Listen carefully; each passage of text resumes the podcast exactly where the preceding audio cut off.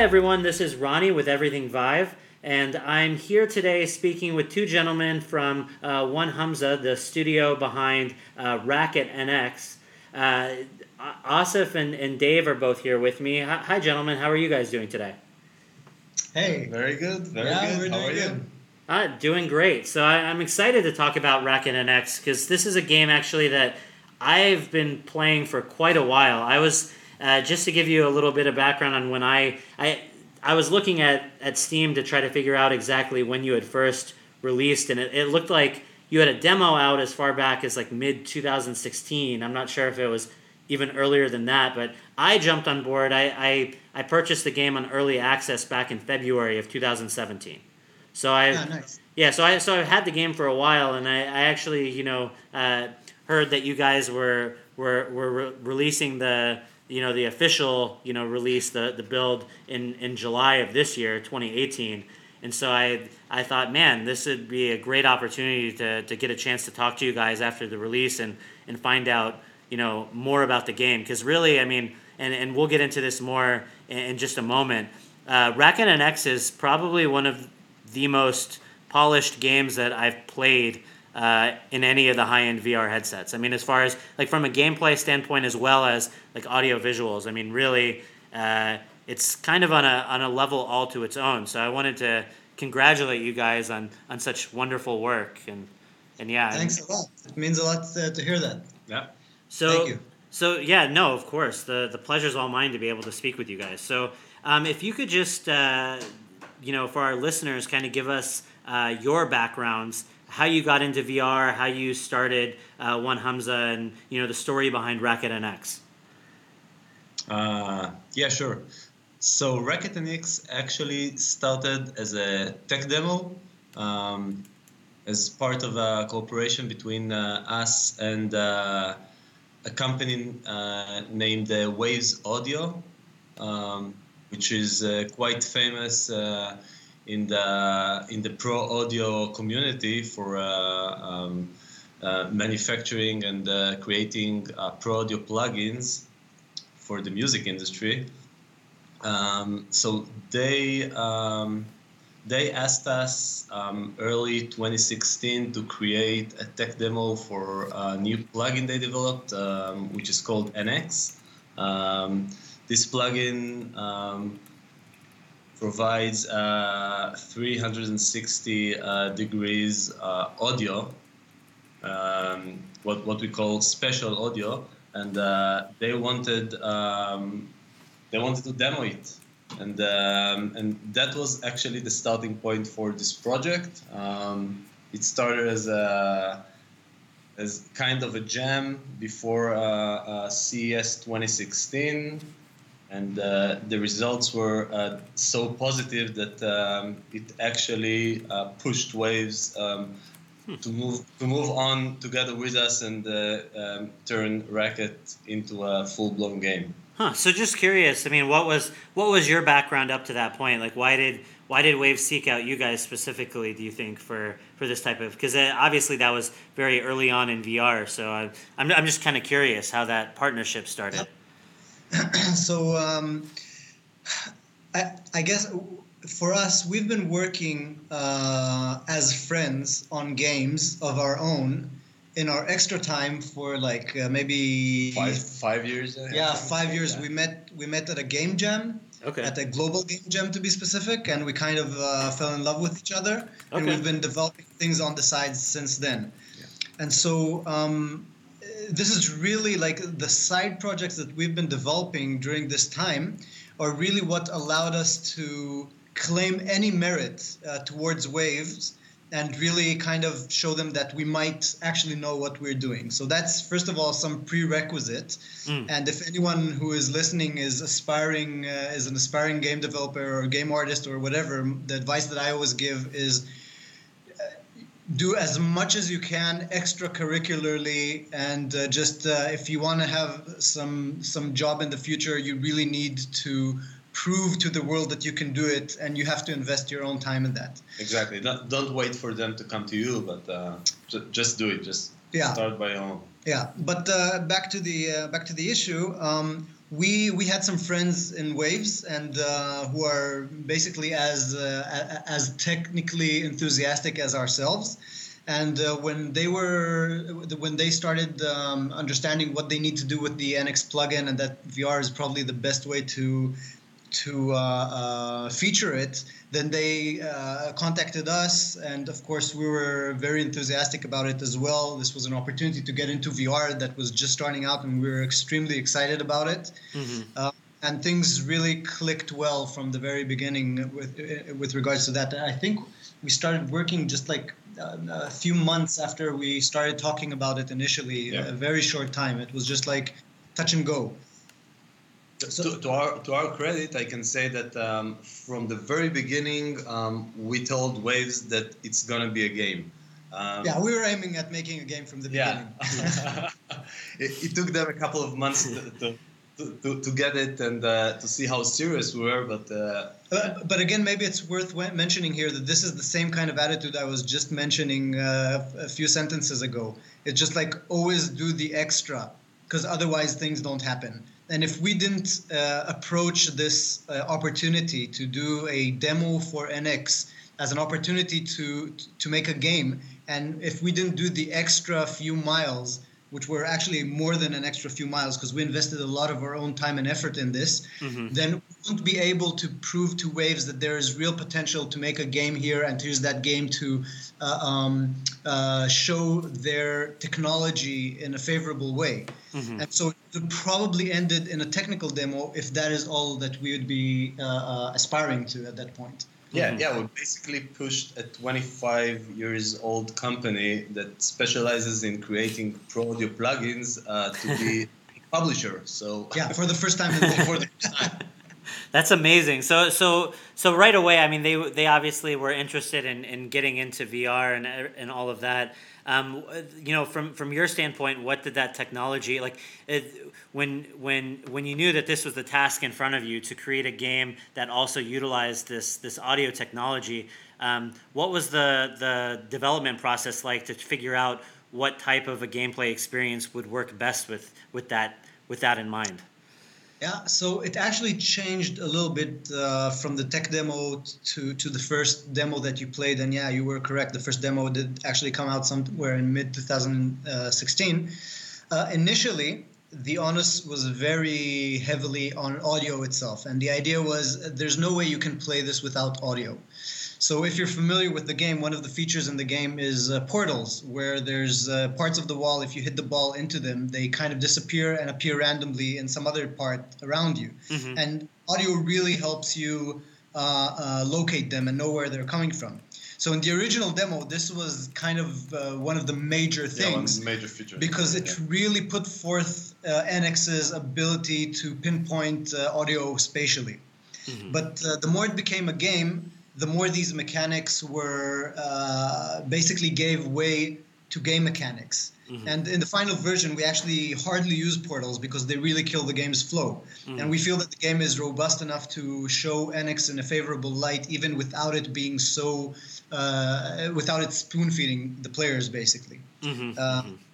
and yeah. of course, our own motivation was ha- make a good game, uh, mm-hmm. whereas in the beginning, it was make a good demo for NX. Mm-hmm. Yeah, and, and, that was basically our premise uh, to Waves from the very beginning. Uh, we said, if you want us to help uh, push your brand, uh, your plug, your plugin brand for for uh, uh, for the matter, the best thing we can do is to create the, the an awesome gaming experience that will expose your capabilities. Mm-hmm. And so, so the tricky part was really, at least in terms of the initial conception, to come up with a concept that, on the one hand, is very heavy in displaying the NX uh, abilities, mm-hmm. and yet has the basic mechanics that will allow us to uh, to fully develop it into a game um, if, if, Waves were indeed so inclined. Mm-hmm. Um, and, and, and, early on, correct correct me if I'm wrong, but was was the title originally released just for Steam and the Vive, or or was it did it include Oculus support from the beginning? I just wasn't. I guess when you guys initially launched, uh, the Oculus Touch hadn't been released yet, correct? Yeah, yeah. The, the demo and early access one uh, was uh, Vive exclusive. Um, And uh, yeah, O- Oculus uh, joined the party. I think July 2017, something like that. Okay, because yeah, because just something that's like popping into my brain, trying to think of all these timelines and everything, is the fact that I guess when you guys released on the Vive originally, there wasn't any kind of deluxe audio head strap or anything like that for the Vive. So uh, w- was it was it challenging at all to to make sure that players were, especially early on in the demo stages, making sure to tell them to, to wear headphones or something like that to to really take advantage of the spatial audio features or what was Well, I- w- w- the game from the very beginning has two warnings at the beginning, or two like notes. One of them is be really careful, Mhm. because uh, as opposed to other games, uh, this is a 360 degree game. Yep. Uh, and uh, I, I'm glad to say that that, that players usually get into it, and then uh, it, it's easy to to forget about yourself for a little bit and hit stuff. Yep. This was especially true in the beginning where people weren't yet used to VR, but it's still true to a certain degree. Yeah. And the other the other note was uh, use your audio. Um, so we, we kind of tried uh, hammering that in at the beginning of the game. You have this uh, these two notes showing clearly. Uh, probably if we would have done it now, it would have been more visually shown, etc. Mm. But really in VR, because the experience is all about immersion, or in a large part about immersion, you don't really find yourself having to tell people to put headphones on. It's kind of the default. Okay. Okay. No, that's good to yeah, and I guess I guess getting a little bit into the gameplay itself because obviously that was a, a major focus for you guys just from day one, um, making sure that that the game was fun. Um, what was it like? I guess balancing player skill versus accessibility in an early VR title. Because, like you were mentioning, uh, people were not only new to your game but they were new to the medium as a whole. So, what did what advantages that did that give you as a developer to kind of open the, the field? But what also did you guys want to do to to kind of ease people into the experience? Um, so let's talk just about the physics for a moment and the basics mecha- mechanics of the game. So I'm disregarding the game rules for the time being. sure sure Uh, such as like what you should be hitting with the ball, what you shouldn't, and just focusing on like the racket itself, the ball itself, Yep. the arena. Um, one of the feedbacks that we've been getting the most from the beginning is that uh, a lot of people um, showed this game as the go-to game for introducing Yeah. people into VR. Mhm. And the reason for that is that the in its most rudimentary premise, you have a racket, you have a ball, and everyone knows what to do about it. hmm All right?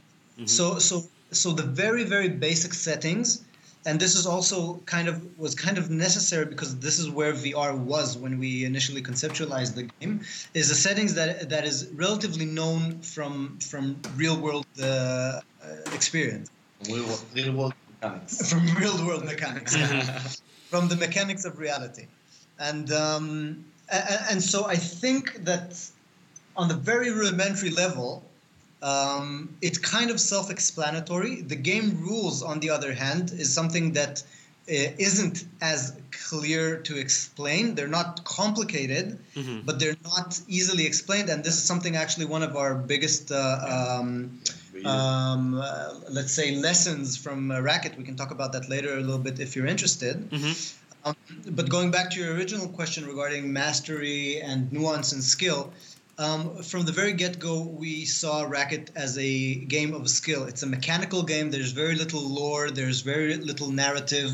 It's about mechanics. It's a sport game. One of the things that to me i find like uh, maybe the, the, the, the, the most rewarding about racket is the uh, your personal improvement curve as a player. You go in the first time you kind of muck things up. Second time you're in you already feel like you can really control things third time around you feel like uh, like you're really uh, learning a new motor skill so Mhm. besides the fact that that is healthy and good for your brain and something that I find valuable as, as a human being, I think that it's also like the major driving reward factor in the game. It's just improving, feeling you get this this control, this flow, this kind Mhm. of uh, communion with the ball and the racket. hmm That, that's always been our highest priority. How do we put players in flow?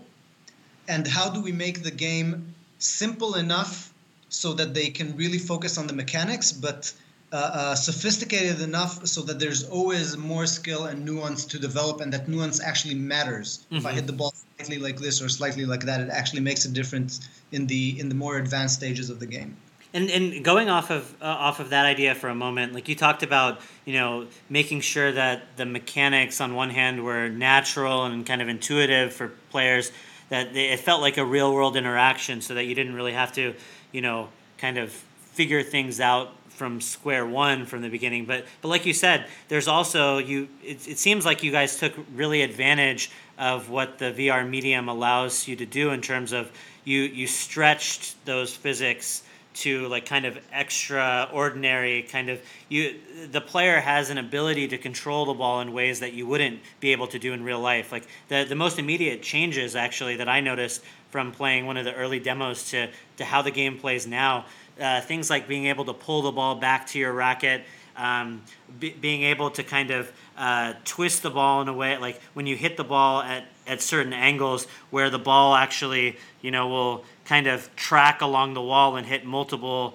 uh, uh, you know panels before coming back to you. Yeah. like all that stuff feels really great. And and like you said like as a player you get that feeling that i that it was you that you know it was your skill that that that made the ball do what you're trying to get it to do. Like what what were some of those things that you added to the real world physics that you know you wouldn't be able to do in a real world racquetball game uh, that made the game as fun as it is So, so, so first of all, the trick about making it feel like it was actually your skill that managed that let you land that shot yeah is have it actually be your, Your skill. skill.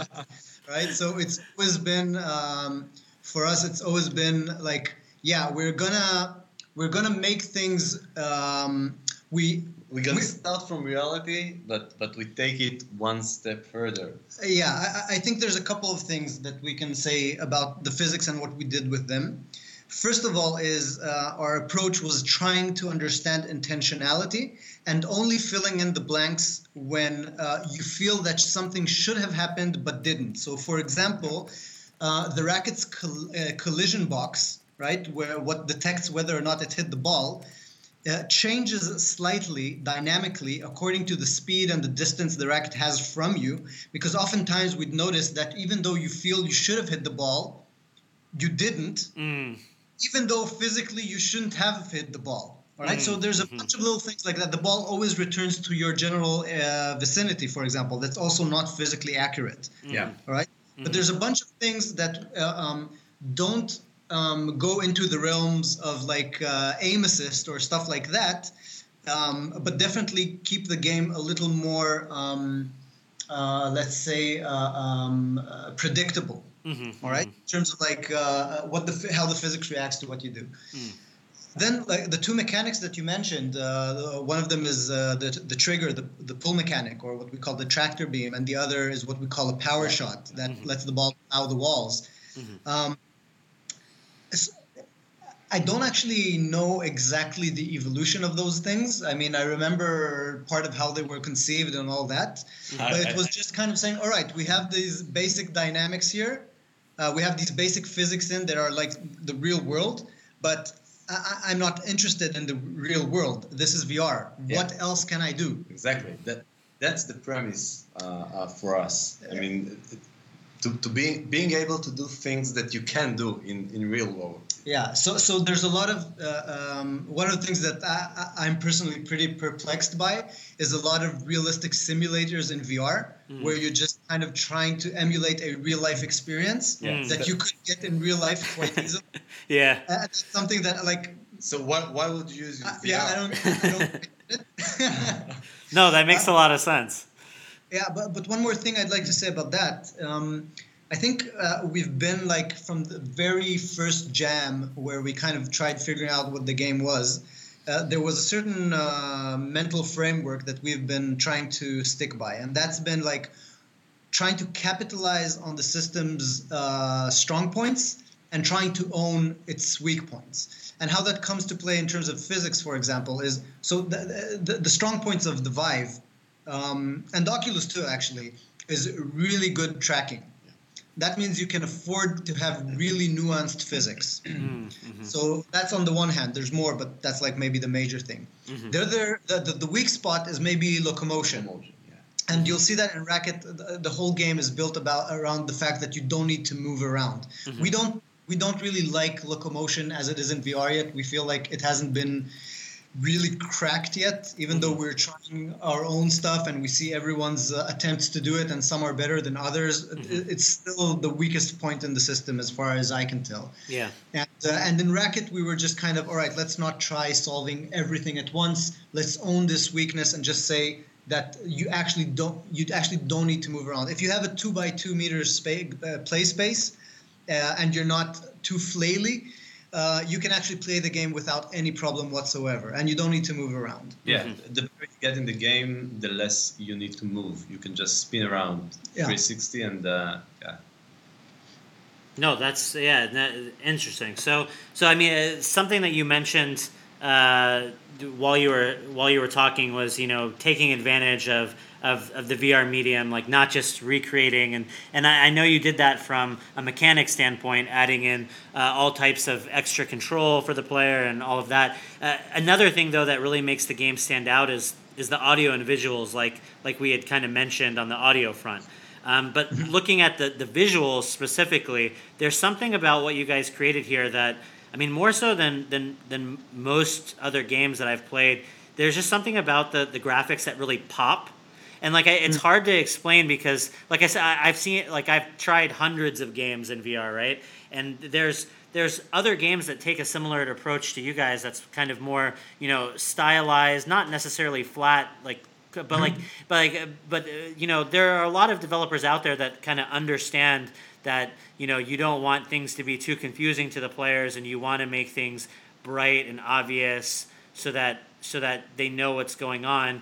Um, but something about the way you guys you know approached it not only does it perform really well but everything looks super high fidelity and and really like i mean it like i said i can't think of anything besides just saying that every the, those glows and the colors they really just like jump out at you while you're playing.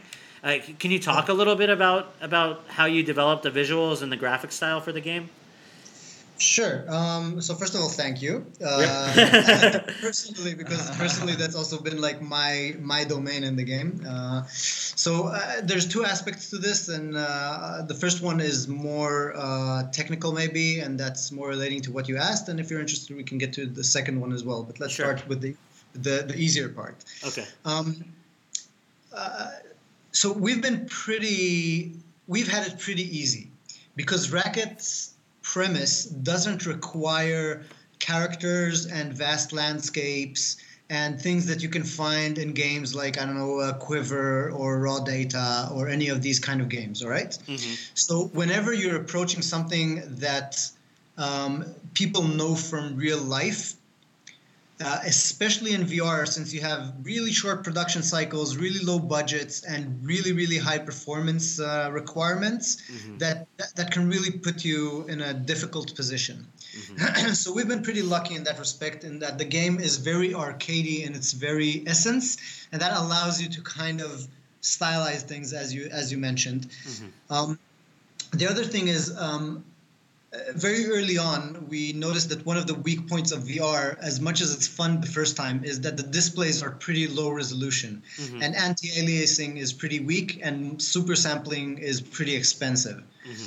So, so from the very beginning, it was it was clear to me that we need to work with relatively big shapes, mm-hmm. uh, relatively high contrast. Uh, we can't leave too much to just uh, the smooth fidelity of screens and stuff like that because that just didn't exist very well in VR. So that was also a driving factor in the visuals. Um, yeah, uh, the the last thing maybe on that is that um, because we have such a controlled environment in Racket, where it's not an open world, it's this small world that's built around you, etc. It really allowed us to to cheat on every front. So every piece uh, of of uh, every object you see has its own shader that's been specifically defined for the angles that you see it in. the reflections are hand placed, and uh, all this kind of stuff is really uh, um, we, we kind of had it easy in that respect. Mm-hmm. Um, no, uh, yeah, because no, everything looks great. I mean, one of the things, like I, I mean, I, I played the game obviously without messing with the settings first, and then afterwards went in, and I, I have a, like I'm able to to run the settings pretty high. Um, so I was I cranked I turned down the anti-aliasing actually, and then turned up the super sampling just to see how everything would perform. And the, the two things I noticed is one for me anyways, performance was the same. So I was able to crank up the super sampling and it still performed great on my system. But then the second thing is really like it, it looked better, but it I think it it made me realize how great it looked to begin with, even without the super sampling. So uh, I mean, just Yeah. just one of those things. We that- invested a lot of time in optimization. We actually got the game running at 90 frames per second on a NUC mm. Yeah. and Wow. uh, on, a, on a WMR system, if I remember correctly. Yeah. Um, what, what kind of GPU? Like I, I, I I'm familiar with it, but I don't know what kind of graphic capabilities it has. I think it's a 960 or 970, but Okay. uh, I'm, But actually I'm not, the- I'm not sure which one, but uh, Yeah. but but actually, I think the bottleneck was the CPU. Yeah. Okay, wow.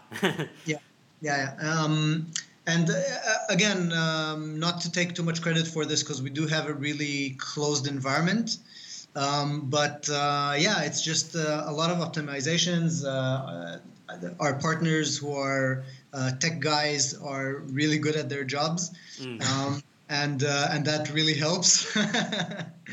uh, and we always played the game on weak systems, so that that's also uh, kind of forces you to do things in an optimized fashion. Okay. In terms of yeah, because you, I, I mean, we spoke a little bit more about the technical side of things, and I, I do want to mention like a lot of the little effects, like how the reflectivity of the of the racket itself and all that that stuff all looks amazing. So it, I, yeah, all those little all the little details I think really do shine in the final product. Um, Yeah, but but talking, getting away from the technical side more to like the choices you guys made stylistically. Um, eh, I mean, what what were some of the factors there? All right, so um, th- th- there was a bit of a arc in the visuals. Uh, if any if any of the listeners uh, remember or have seen it, uh, the game actually came out with quite a different look and feel. It came out with this kind of rusty green uh, 80s retro kind of look to it. and uh, in early access 2, which was uh, what uh, mid last year, July, yeah, we July actually 17. did a huge makeover for Yeah. basically the entire game where the style went a lot more slick, sport, sci-fi, uh, neon. All right. Mhm. Uh, the color palette changed, the materials changed, the the UI changed, the fonts changed. We really did a top down there, um, and um, so so the thing that led up to that is that because of the nature of the development that we uh, described earlier, where it started as a tech demo and really kind of opened up our budget a little bit at a time. We never got the opportunity to do things in a organized way where we have proper pre-production. We understand the game, what the game is about. We um, we kind of derive an art bible from that and do everything top down. We never got the chance to do that. So it's been more of an evolutionary process. And in evolution, you kind of carry your mistakes. Let's put it that way.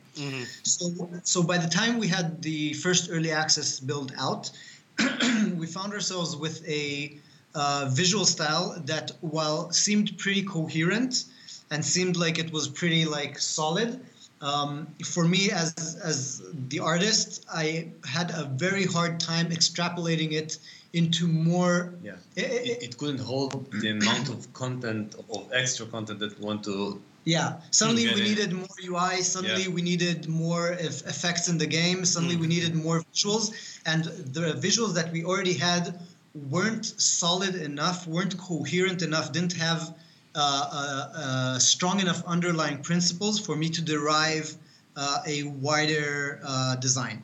So, so I, I, I kind of understood that I need to do a makeover. Um, the process was a little weird because um, I, I, I knew I needed to do it for a while. And then uh, I flew, I had a short vacation in Italy.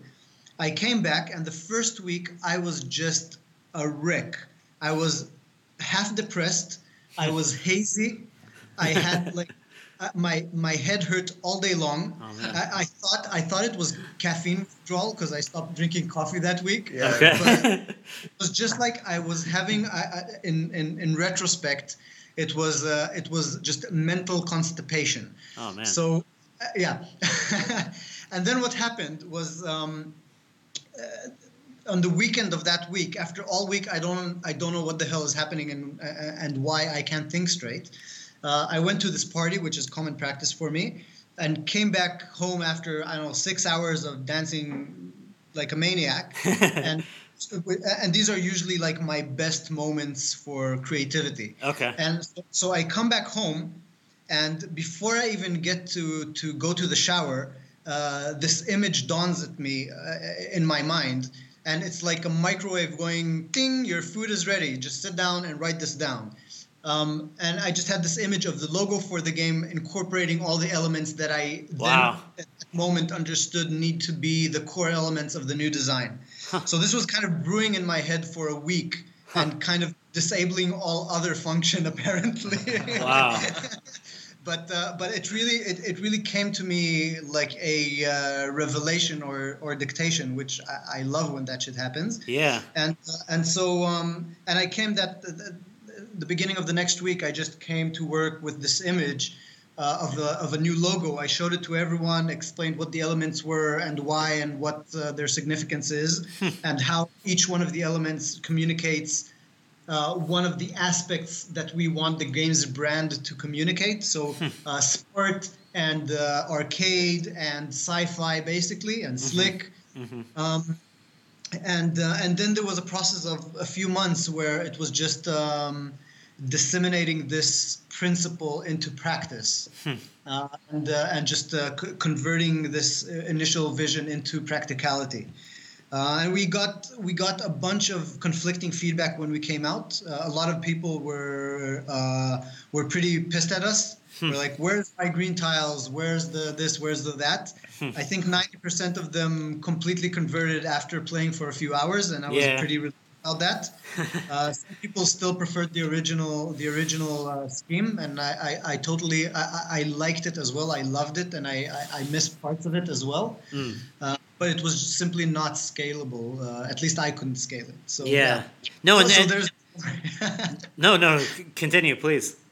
No, no, that, that that's basically it. Uh, the moment I had a good, um, like, uh, uh, uh, first principles, let's call it, for, for the visual design, it wasn't an easy process, but uh, it was uh, doable. Uh, it was scalable. It was coherent. It was comprehensible. So, And and yeah. if you could speak to that a little bit more, like what was the what what type of scalability were you looking like? I, I know you mentioned it a little bit before, like as far as like theming and kind of pulling everything together, but was it just like having having a core like a, a UI that could allow for all these different types of modes that were in your head? Like what were you thinking this the game needed to become that was being held back?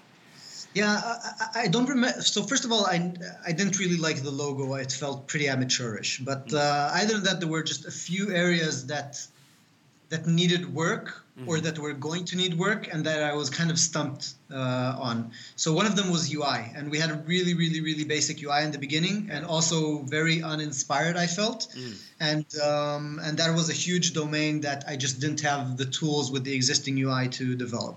Then there were a bunch of game elements that I found it difficult to to develop. Uh, new hex types, uh, like uh, new uh, um, tile types, um, power ups, which we wanted to start implementing. It took us longer than we intended, but we started thinking about them already then. Um, I don't remember uh, specifically what other elements were like the big ones that I couldn't extrapolate, but there were there were a bunch of them.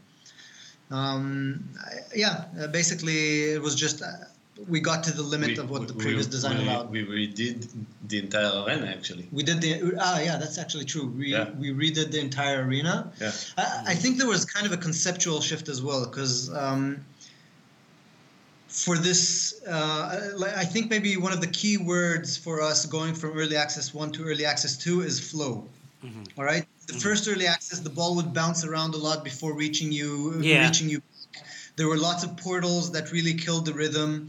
Um, the the plow mechanic where the ball kind of uh, plows the walls when you power shot it where you know the uh, the ball often just bumped into the edge of the arena and bumped back to you. Mm-hmm. so it was it was very like uh, staccato kind of gameplay you know very dis, disjoint uh, breakbeat kind of uh, rhythm. Yeah. Uh, and I really really wanted to to change that and make the game a lot more fluid and give it the rhythm that is necessary for you to really get into the zone mm-hmm. so, so so one of the things we did is open the arena up, curve the walls, make everything more flowy, more round, yeah. less bouncy, make the ball come back to you a lot faster, mm-hmm. uh, move a bunch of the portals.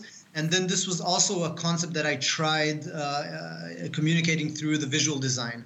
So everything is a lot slick, a lot more slick, a lot cleaner, a lot more flowy. It's still an arcade, it's still sci-fi, it's still sports. So there's some blockiness to it and mm-hmm. some sharp edges, and it's dynamic. But uh, but uh, we, yeah, I think that's maybe one of the the key words of that uh, of the, the difference between early access one and two. Yeah, if I remember correctly, we also introduced uh, the extrudes in early access two. Oh yeah, the whole which which yeah. took us um, uh, to the direction of pinball that we were looking for. Ah, that's true. Actually, that's true. That was the second thing. Yeah, yeah, yeah. we're iterating uh, around the. Man, good times.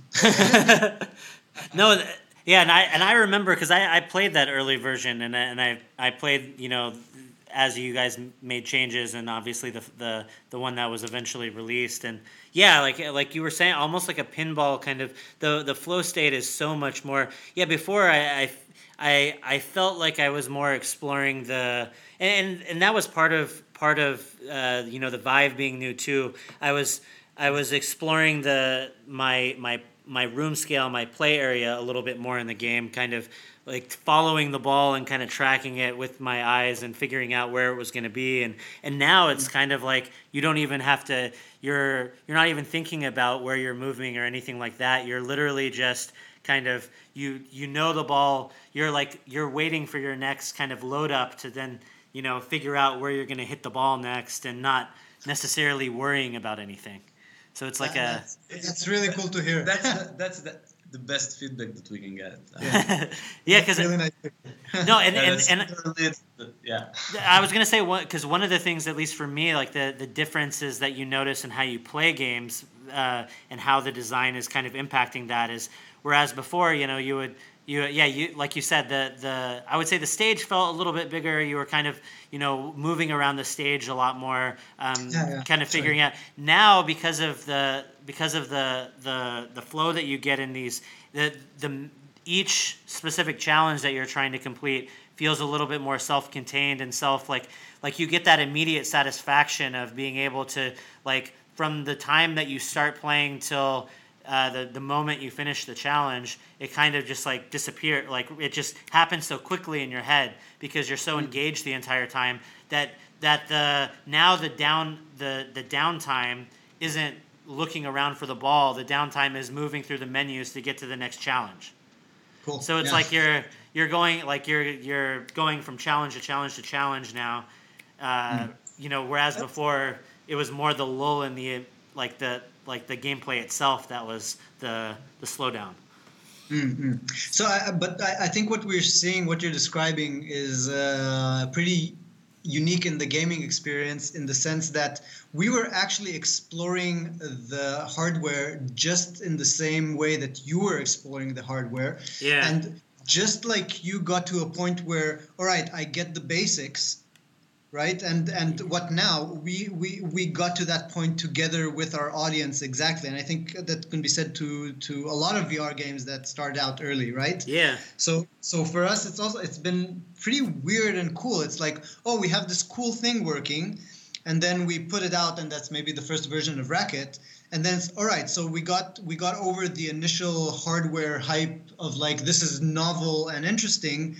Uh, what what needs to be improved here um, and that's exactly what we tried improving for the second version. And and this is a continuous process. That's one of the reasons that we defined to ourselves that we are a VR only, or let's say uh, a VR AR only uh, gaming studio, is because being uh, involved in this process of introducing new and radically different hardware into the ecosystem of gaming, and being able to kind of ride this wave and and uh, with all its implications of like mm-hmm. uh, the, the dynamics of it, the innovation of it, the room for exploration that it allows for, the pioneering that it allows for. Mm-hmm. It's just fantastic to us. And and looking forward at the games that we're working on now and imagining for the future, it's uh, it's it's yet another iteration of of uh, of you know tightening things up. All right, we got over this too. We know how to make a flowing mechanic in VR. We know how to make something that's intuitive and fun.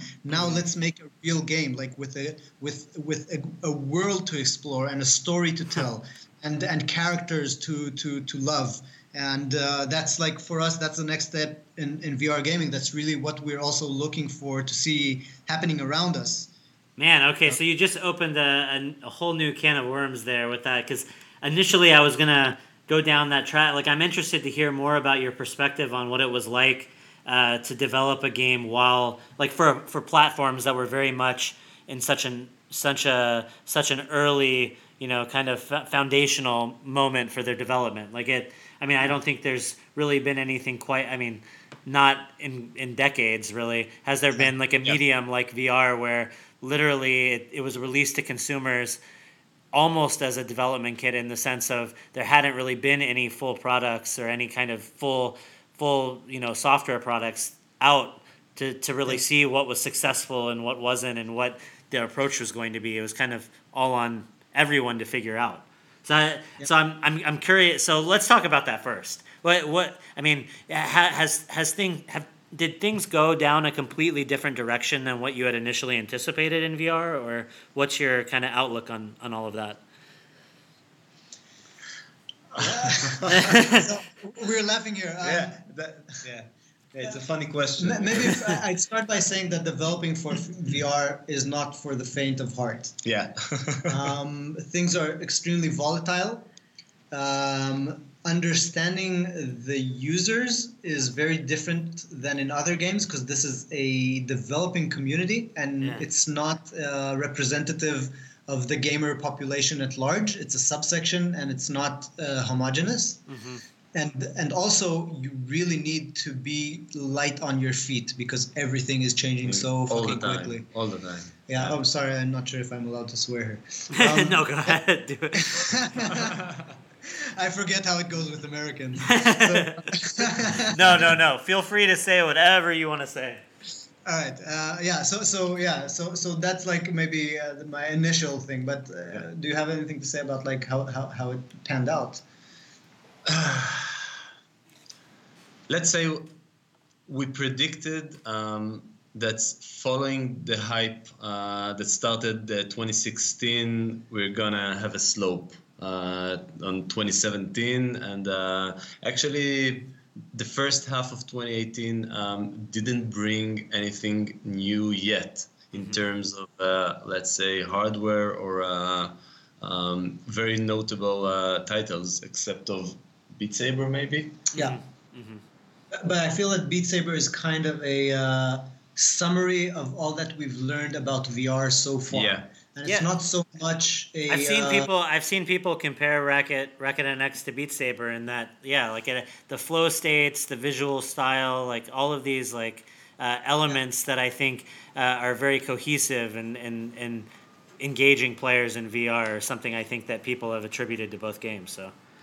Mm, yeah, that's cool. Uh, we are really kind of waiting for uh, new stuff on two fronts. One of them is hardware, and obviously we're looking at uh, mobile VR and we're looking at Knuckles and we're looking at uh, higher definition and all these kind of things. New technologies in this really because yeah. we see a lot of things and following a lot of things in AR and VR, except for the Santa Cruz, kind of seems stuck a little bit right now hardware wise. Yeah, I think that yeah. And yeah. the other side, we're uh, waiting to see. We're we're not really waiting because we're doing it ourselves as well. But we'd also really like to start seeing actual games in VR because this is all nice, this is all fun. But um, when I when I compare the quality of the personal experience that I get from Pancake games mm-hmm. and those that I get from the current VR games, the mm-hmm. current VR games are very much first gen games, yeah. right? And you know, barring like Skyrim and Fallout and these games that are just adapted basically. Um, I'm waiting to see how other people actually start telling stories in VR and incorporating what we've learned about VR mechanics in these stories. And this is something that's pretty complicated right now because the budgets are still a problem Yeah. and, uh, and the population is still relatively uh, uh, small. But I think that we've learned so many basics about how to do certain things in VR that it's really time that we start using the medium uh, in this way. And I think that it has the potential to be extremely powerful in terms of storytelling because of the immersion and because of the uh, um, uh, uh, devotion that it takes. In, uh, just just putting your headset on and forgetting about reality already commits you in a certain way. And this really allows, I think, for a certain amount of like storytelling that we haven't really experienced in Pancake games. So It's it's re- yeah. You know, it's really fascinating that you guys are so focused on on on character and story because it's almost like with this medium you see these waves of of people that are in their own kind of silos, uh, figuring out things for themselves like kind of separately and in different ways from each other, Yeah. but almost in the same kind of cadence. I if it, I mean I've I've done like countless numbers of these interviews now with all kinds of developers from all over the world, and I wouldn't say until I mean it really just like the last the last several months, all of a sudden I've been hearing a lot of talk about story and character in VR from Nice. That's because it's time. yeah. It's really it's really fascinating. And, and like i said everybody uh, has kind of a different approach to it but it's similar in that i think i, I think it tells you kind of where uh, like you know all of all of these minds are kind of we're heading all connected, yeah. We're riding the same wave, you know. Uh, Yeah, I I mean, and that's such a big, uh, you know, a big jump. Like, eh, eh, I mean, I, I know you kind of barely harped on it. Like, as far as like, I know you you mentioned you you guys are waiting. What are the technological advances that you're waiting for in terms of what do you think will make a big difference going forward? Because I know, like, on one hand. Um, we've seen some developments as far as like slightly higher resolution, though. You know, the resolution still isn't great, so that's not necessarily like a like I, I don't think I, I haven't had anyone like every now and then you show VR to someone and they'll mention that it looks a little blurry, but that's usually not the I don't think the thing that holds people back even even Yeah. with the lower. It, you mentioned locomotion before, and there's still not being a, a great solution for those problems yet. I mean, what what is it that what are our, our major problems right now that we need to solve for? Yeah, I, I think that first we have to be released from cables. Okay. yeah, that's Yes. the, yeah that, that's maybe the the obvious and first step. Uh, I think like also there's a matter of uh, cumbrance. Um, Yeah.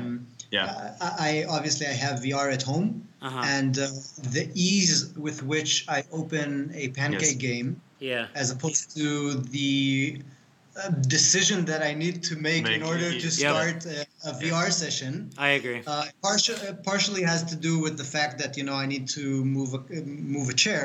Yep. Uh, but it's also like just putting the headset on. I have a Vive without like the uh, what do you call it? The uh, headset uh, thing that makes it more Yeah, the comfortable. strap. Yeah, the yeah, strap. yeah, yeah. Um, and uh, so I need to put on the headphones. I need to strap the thing in. Yeah. Uh, it's it's pretty heavy. Um, it, it's it's just it's It's a there's commitment. It's a commitment. it's a commitment. it's a It's a, commitment and- huge barrier of entry, um, and I think that just minimizing it, uh, making it cordless, um, making it lighter and easier to wear.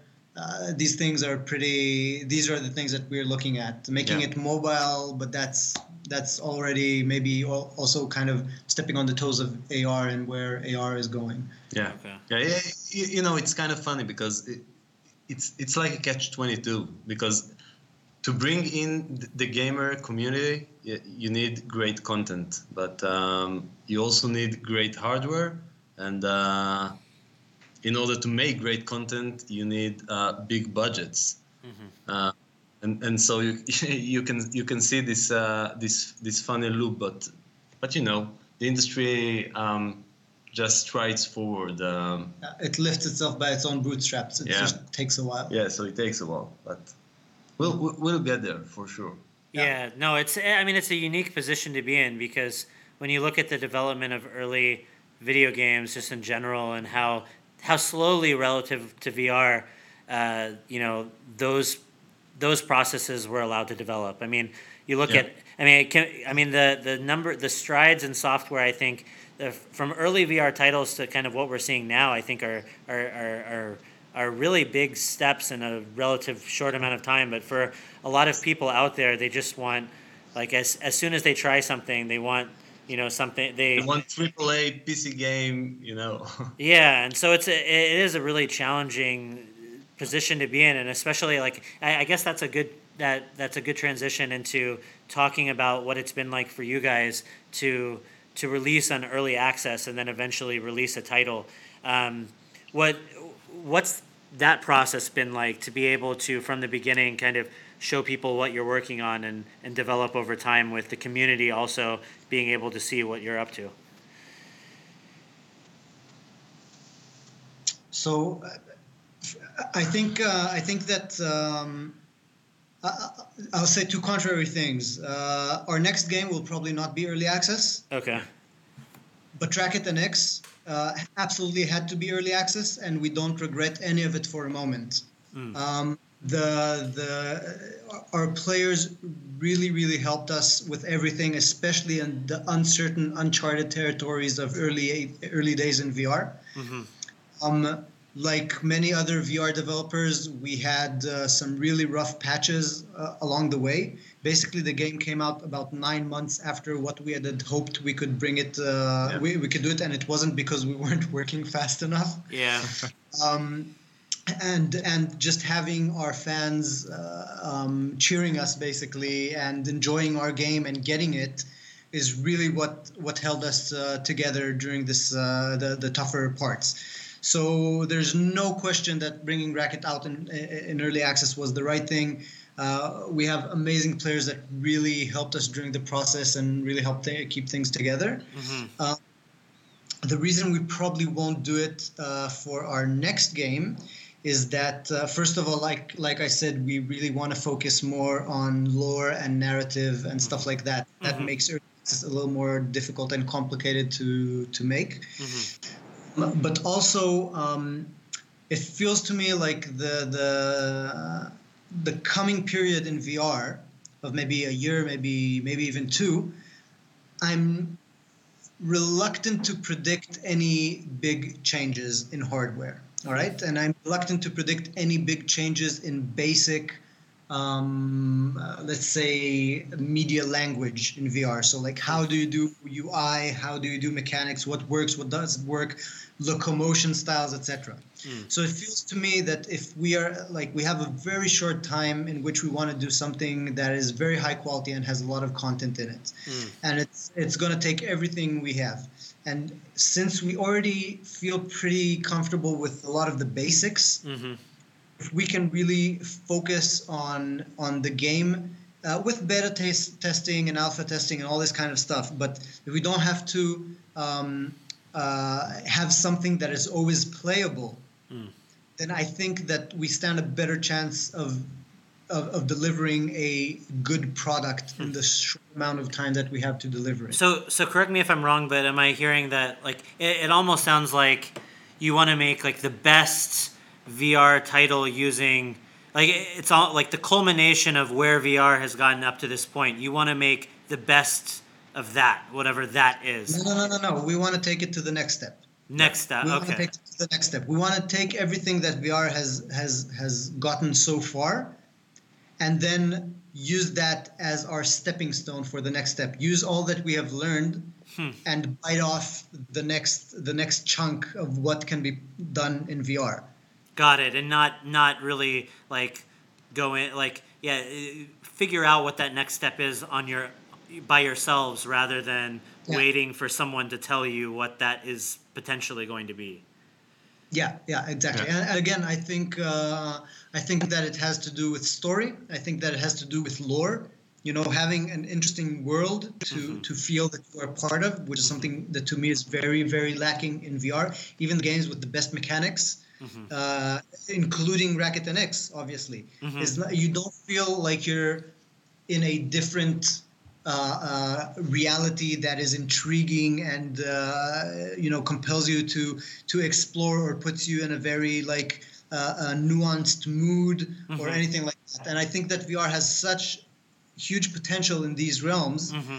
that um, that yeah that's that's one of the things that are most interesting to us right now this is this is going to be a kind of an interesting question like as far as because it i think it it it tells something about the future where you guys are looking at and also kind of the past uh, mm. what are some of the ways that we can attract kind of new players and, and a new audience for something that's already been introduced. Uh, the reason I say that is because, I mean, like with an early access title, for example, like I can only imagine, and I, I'm sure you can speak to it at more length, like the maybe perhaps some of the difficulties of releasing a game in one state and then you know a year or two later the game is now in a completely different state and now how do you communicate that to people to potentially get you know new people that haven't jumped on board before interested in this in in, in what is essentially a different product than where it began right? Um, the, but, the challenge but are you talking about uh, racket and like the difference between the first release and the last release or are you talking that, about racket and a second game that comes later? That the second game that came later and actually vr in general because part of what i'm part of what i'm trying to get at and i, I think this is all like a like an interesting uh, set of challenges is uh, when you create certain expectations for people. Um, what's the best way to break those expectations and to also get kind of a new audience? Because uh, part of what you were you had mentioned earlier about the the current uh, state of VR. I mean, we do have a very I think um, interesting uh, you know type of audience in the VR uh, consumer space because it's not really like you said there it's not really representative of the average you know video game player. They're not like a lot of them aren't just just consumers. They're they're all some of them are, are amateur developers some of them are, are professional developers some of them are like they have unique kind of interests uh, and and they've kind of developed their interest of VR over time into you know liking a lot of the tropes and conventions that have been presented to them at this point like uh, yeah. like the, there's such a, a big and i'm i'm i'm more along the lines it sounds like of you guys where i'm i'm still not really convinced of most of uh, if any of the locomotion systems that are out there so far um, but there's yeah. there's a, a, a decent chunk of people out there with hmds that are just convinced that you know using uh, a thumb pad or a joystick to move around in a vr space is like the way to go in mm-hmm. in a lot of the and, and and I think these are just like developments that have occurred you know over this brief history of VR based on what's been able to be done. But moving yeah. forward, like, like you said, like you want people to be open to new ideas, new types of games, and these story-driven character games that, that you guys are working on that are hopefully the future of the medium. Or it's so different than I think what people have grown yeah. accustomed to playing in VR.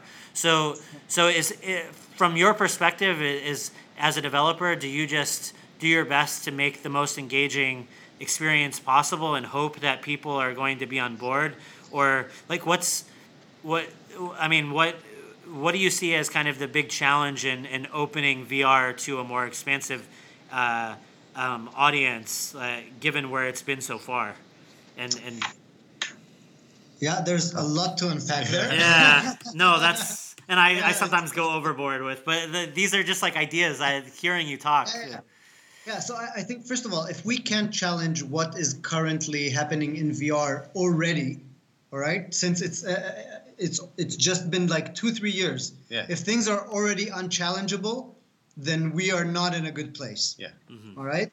mm-hmm. Um, so I, I I think for us it's like the, the tropes that work for us are fine. The ones that don't, uh, we we want to challenge. Yeah. Um, one of the things that is sorely lacking right now, in my opinion, is that when I look at screenshots from uh, screenshots from VR games, they are never more compelling than screenshots from pancake games. Mm-hmm. All right. I, I, I, the only thing that could be more compelling is the fact that I know that they are in VR. and if I want to bring more people into VR, I, um, I really need to rely on the content and not on their technical enthusiasm. Mm-hmm. All right? I, I think so. It's not that the next game that I made that we're making is a game that is meant for people who don't have VR yet, right? We are definitely like. I- spent a lot of time trying to understand the VR community better, and I've been on Reddit every day, and I've been on Steam every day, and I talk with people in in every opportunity that I get to, and with other developers, and trying to understand uh, what kind of things uh, people in VR like, why, and what's the um, and what's in common with the things that I like because I'm not the technical the, the uh, n- uh, none of us are the typical VR enthusiast none of us are um, tech junkies let's put it this way or none of us are um, I think there's a good chance that all of us would have a VR headset at home even if we weren't developers but we would probably not be enthusiasts just yet because we're very content uh, Yeah. oriented Activity. as opposed to what Racket might suggest. Mm-hmm. Um, so, so for us, it's really about doing a game that we would like to play and looking for what's missing for us right now in VR. Um, trying to, on the one hand, capitalize on the tropes that have been established and work well, avoid or challenge the tropes or the places where we feel that VR hasn't gotten to a good uh, solution yet. Sometimes even just trying to sidestep them or own them, and on the at the same time try making something that is as compelling Yeah. as games that we can play on the PC Yeah. or on a console, because because it's time. It's really time that we went to the next uh, level with uh, VR. Uh, What- That's my feeling, at least. What do you think? And I, I don't want you to, you know, talk about things that you're not ready to talk about yet or anything like that. But I mean, what are some of the advantages or some of the unique attributes of VR that you think could benefit storytelling?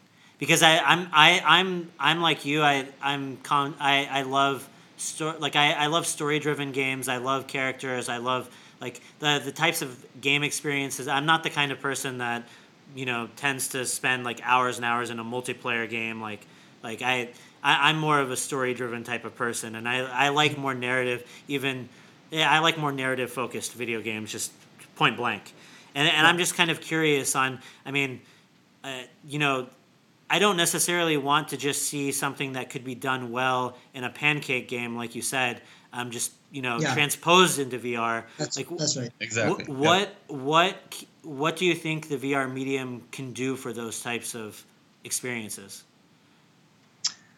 So I'd say first and foremost, Immer- immersion. Yeah. Um, it's just uh, your identification with the character that you play, the uh, sense of presence in your environment.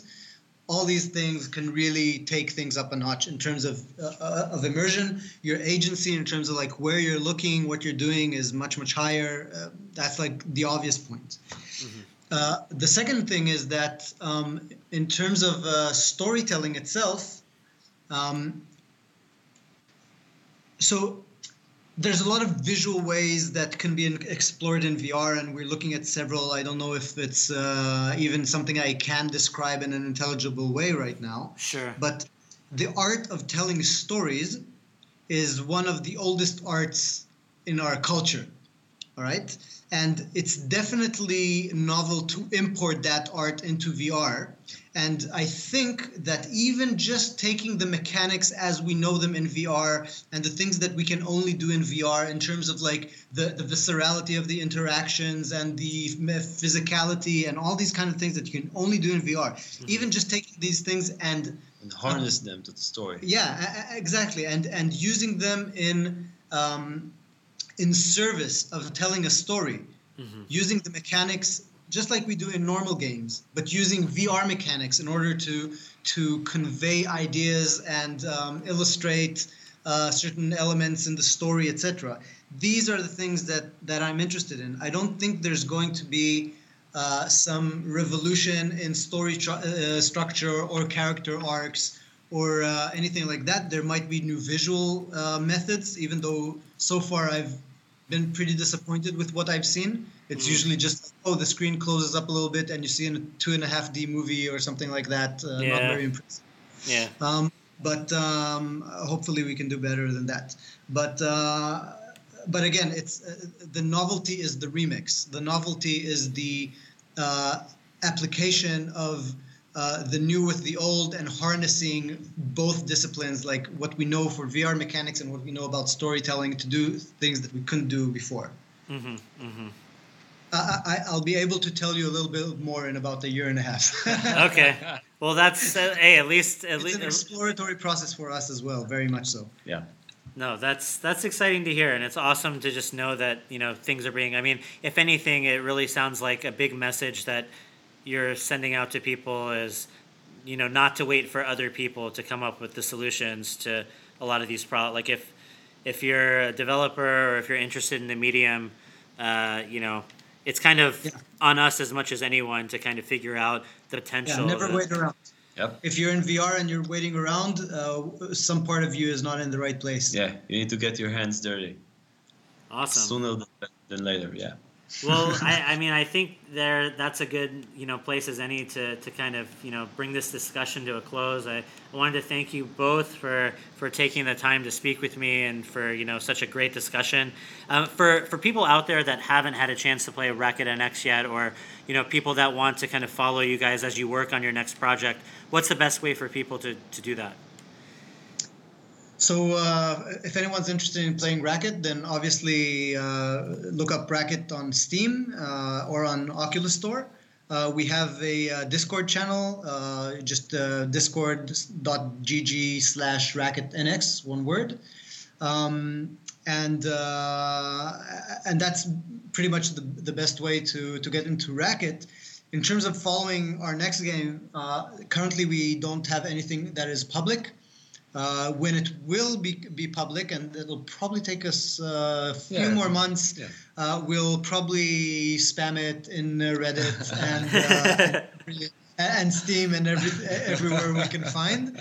Um, hopefully, it will be uh, appealing enough uh, on itself to, to really carry through. Okay, yep. well, great. Well, thank you guys again, and yeah, we'll be in anticipation to see what you guys come up with soon. Yeah, thank you very much, Ronnie. It's been an absolute pleasure. Thanks, Ronnie.